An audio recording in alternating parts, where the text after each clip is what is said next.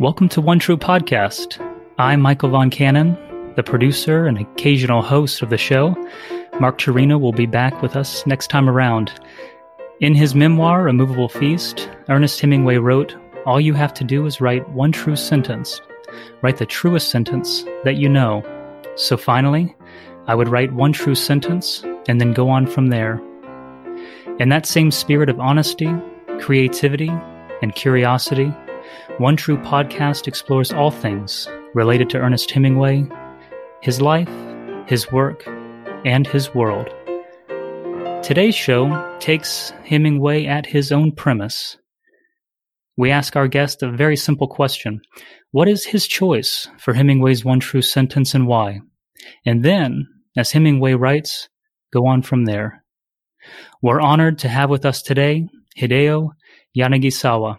Hideo is Associate Professor of Foreign Studies at Meiji University.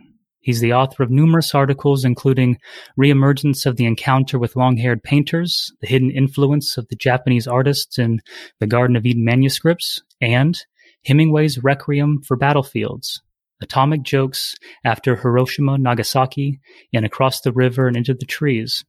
As well, his book, which translates as Ernest Hemingway, His Encounter with Japanese and Approach to Chinese, was published in 2020. Welcome, Hideo. Thank you for having me, Michael. Oh, it's a, it's a pleasure to have you here. So, what is your one true sentence and why?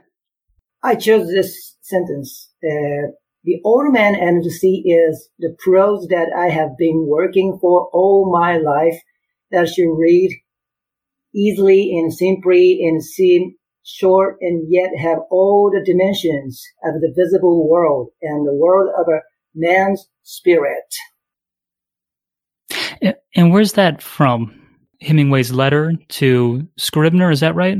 Yes, yes, yes. This is, yeah, in selected letters. Yeah. Out of all of Hemingway's writing in, you know, fiction, nonfiction, in this case, letters, why that a sentence there? Why is that the one that struck you? Yeah, and because um, this is the this explains uh, the reason why Japanese like this uh, human this this story.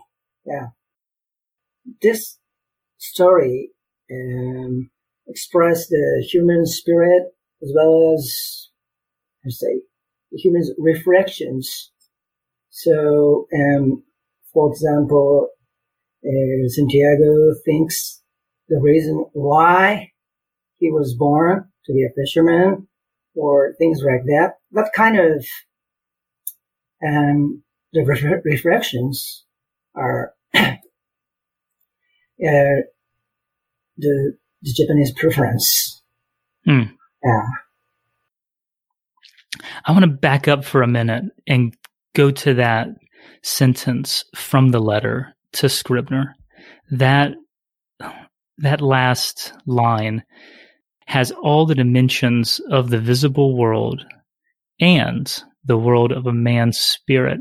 And I do wonder what does Hemingway mean by all the dimensions? I, you know, I ask that because Hemingway uses that keyword dimension or dimensions a lot when he's writing about his own writing. You know, as as early as the 1920s, he's writing about how his work, his literary project, it, it has dimension to it, or it should, right? It's gonna, it has three or even four dimensions. Later on, he's going to write about how his work has five dimensions to it. So for like 30 years of his writing, right, he's talking about the dimensionality of his of his writing. So, you know, if we're looking at this particular sentence, what do you what do you think that um, phrase, right? All the dimensions means in terms of the physical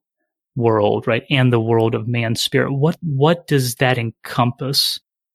Well, uh, Hemingway has been uh, focusing on uh, actual dimensions, yeah, for ages before uh, the Old Man and the Sea. And then he, and through this work, Hemingway focusing on spirit, human spirit especially. So he wrote uh, all dimensions, including spirit, especially. So he he he, uh, he emphasizes on human spirit. The end of the sentence, I think. When you say actual dimensions, it sounds to me like maybe you're talking about, you know, the third and fourth dimensions as like space and time, right? These kind of like scientific, uh-huh, uh, yeah. me- measurable, or in the case of Einstein, the way that like modern science kind of blew up the way that we think about how we can measure these things. Is that what you're talking about? Like that approach to dimension earlier in his writing? And then this is something quite different?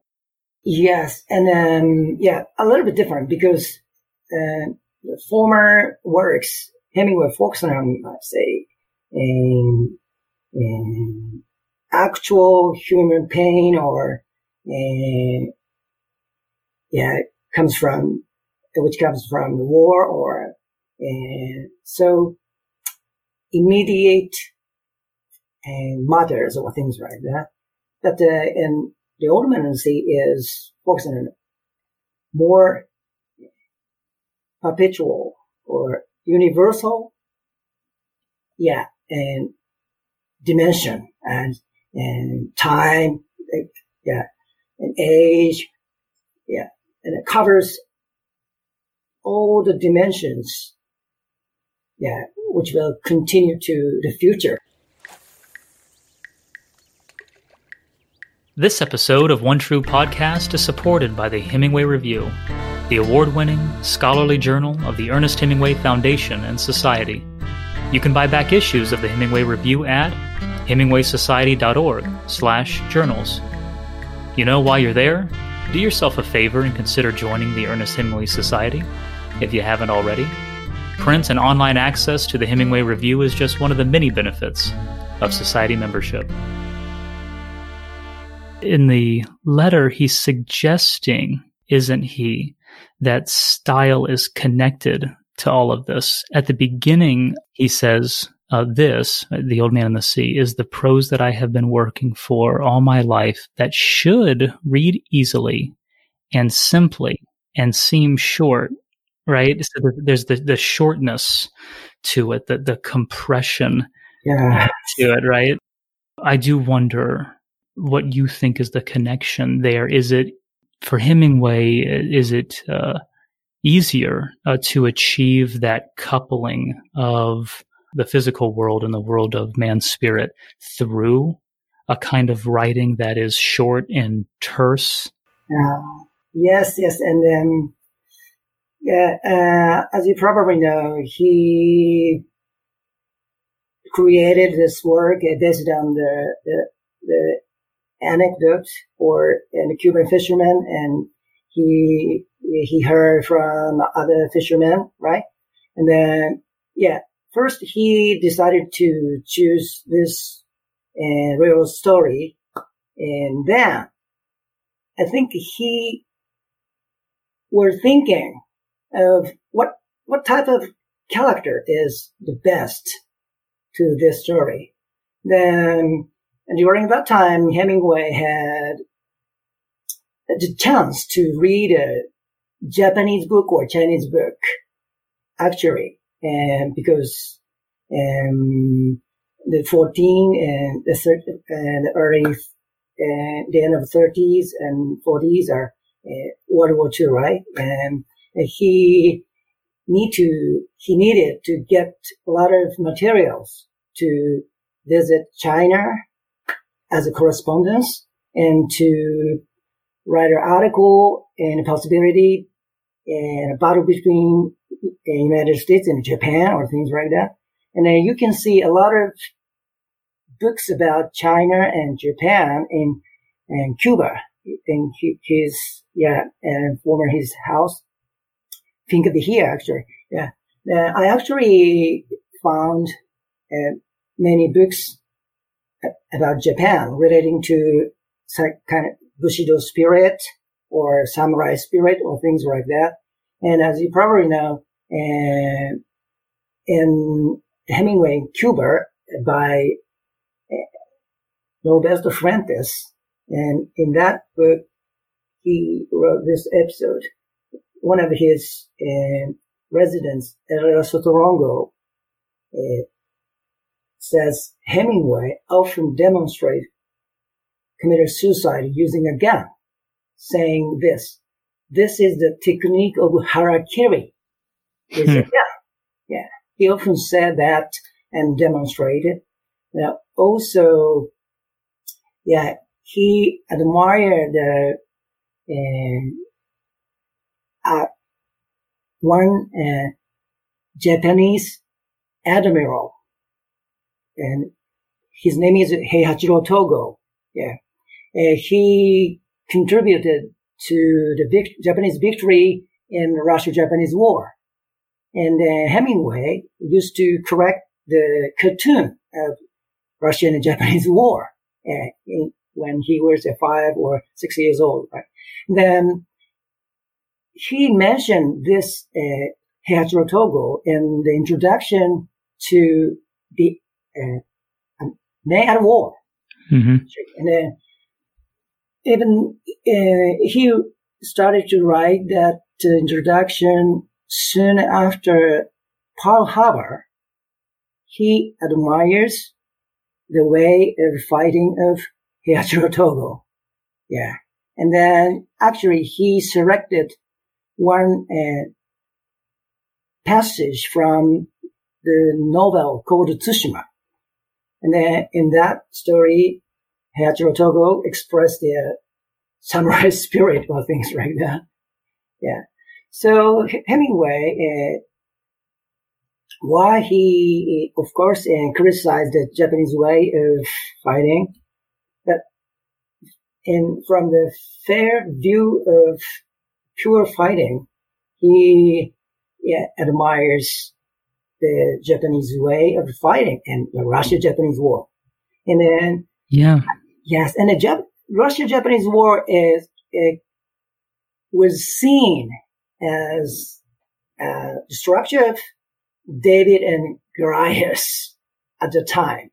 And then this structure can be seen in, in the old man and the sea, right? I was going to ask, um, from your vantage point as a as a researcher, as a teacher um, uh, in Japan, um, and you know, I, I might add and should add as a board member of the Hemingway Society of Japan, I'd imagine you have a pretty good perspective on Hemingway's reception in the country. So, you know, what is the response to Hemingway and to a work like The Old Man and the Sea? Japan, yeah. Um, actually, uh, Hemingway himself is very popular here in Japan, but uh, and The Old Man and the Sea is special, and um, because um, that can be seen in the historical acceptance of the Old Man Sea in Japan. For example, in 1955, the Japanese Ministry of Education selected the Old Man and the Sea as a special selection for educational films. Then, and then actually my father remembered uh, he and his classmate uh, get together in the a sports gymnasium for school in, at school and to watch this movie, uh, was, uh, was, which was starred by Spencer Tracy or things. Yeah, that mm-hmm, mm-hmm. yeah, he remembered that. The 90, in 1960s, and the Old Man Sea appears in the textbook for the course of Japanese language, not English language, Japanese language for public junior high school. Yeah.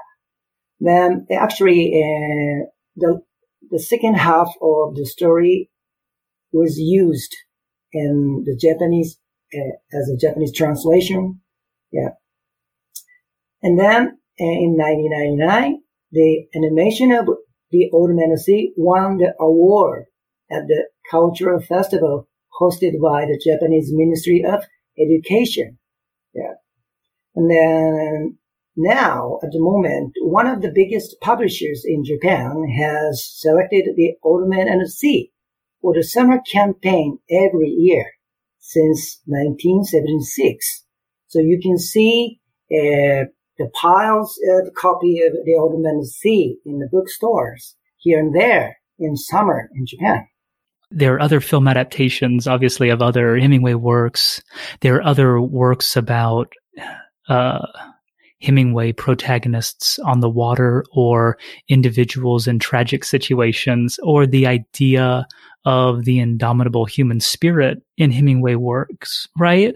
I do wonder what is it about that novella, especially that speaks to the Japanese people?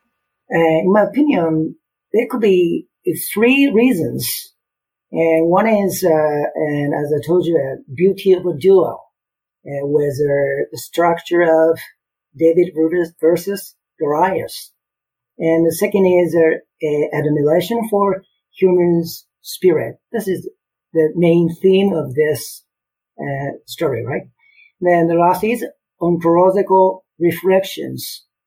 then I focus on the, the last one, ontological reflections.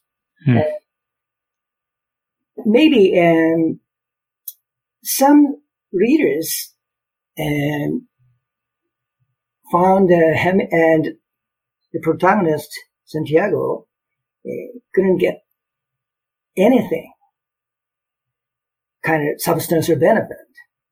But most Japanese can see that uh, the Santiago successfully brought back ontological awakening.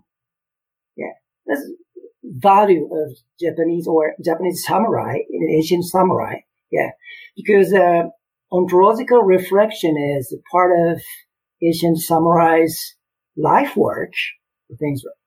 So we Japanese focus on um, ontological awakening as a the result of fighting of Santiago rather than substantial benefit. Yeah. So that is one of the main reasons that Japanese write this story. That's fantastic. Would you please uh, reread uh, your one true sentence for us? Okay.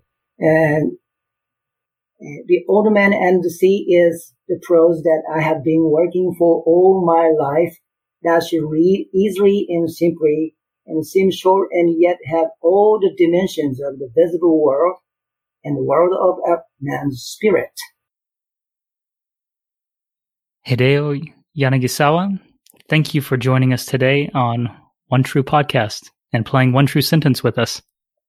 It was great pleasure to be with you. And thanks so much to you all for listening in.